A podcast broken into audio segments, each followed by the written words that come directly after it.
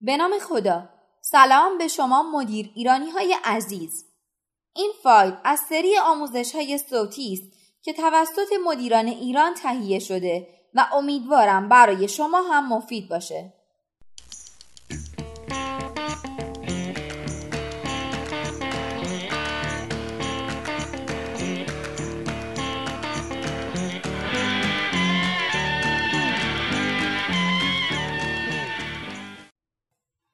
نظریه یادگیری سازمانی چیست؟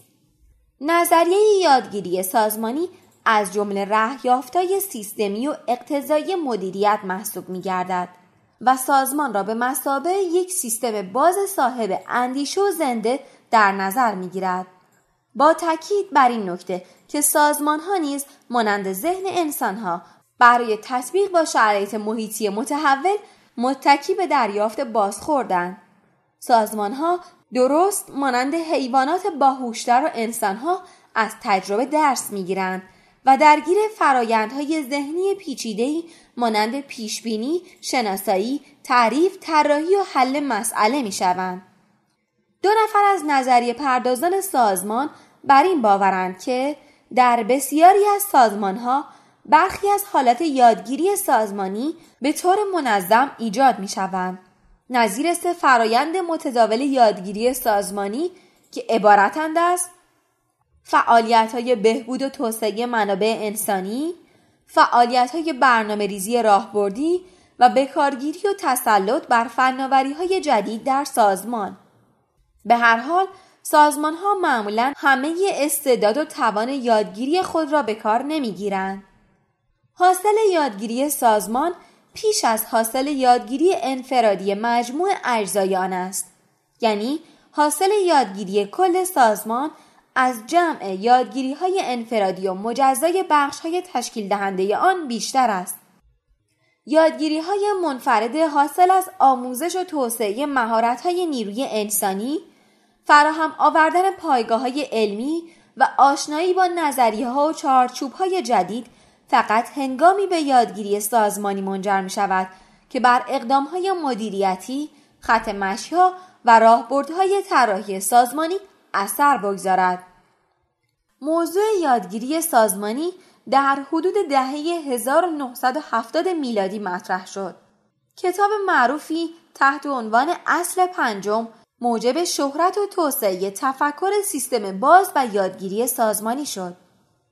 سازمان یادگیرنده از نظر نویسنده این کتاب سازمانی است که با استفاده از افراد، ارزشها و سایر خورده سیستم ها و با تکیه بر درس ها و تجربه هایی که به دست می آورد به طور پیوسته عملکرد خود را تغییر می دهد و آن را بهبود می بخشد. به نظر وی اجزای اصلی هر سازمان یادگیرنده عبارتند است یک مدل های ذهنی در این سازمان ها همه افراد شیوه های قدیمی اندیشیدن را کنار می‌گذارند. دو مهارت شخصی مهارت شخصی در این سازمان ها افراد خداگاه بوده و به طور باز با دیگران برخورد دارند.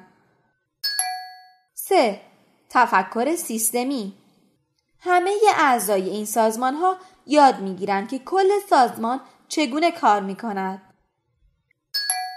چهار بصیرت مشترک همه اعضای این سازمان ها به شناسایی و تعریف برنامه های عملی خود می پردازند و در مورد آنها توافق حاصل می کنند. پنج یادگیری گروهی همه اعضای این سازمان ها برای به اجرا درآوردن برنامه های مورد توافق همکاری می کنند.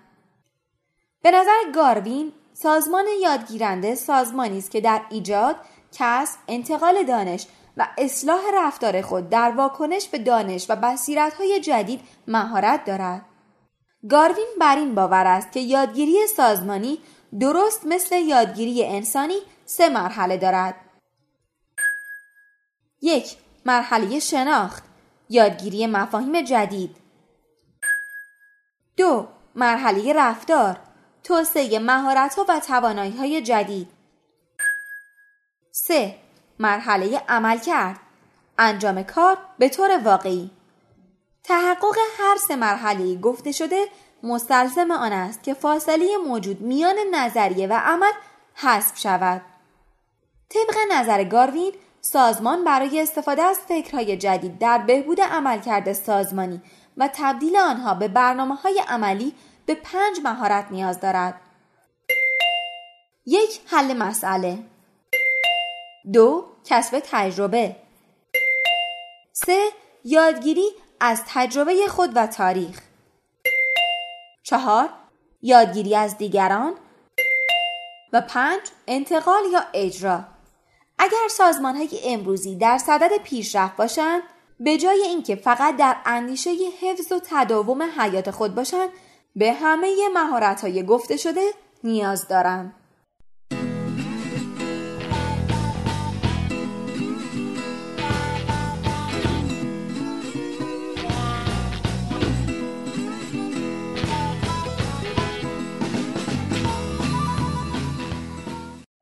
امیدوارم از شنیدن این مطلب لذت برده باشین.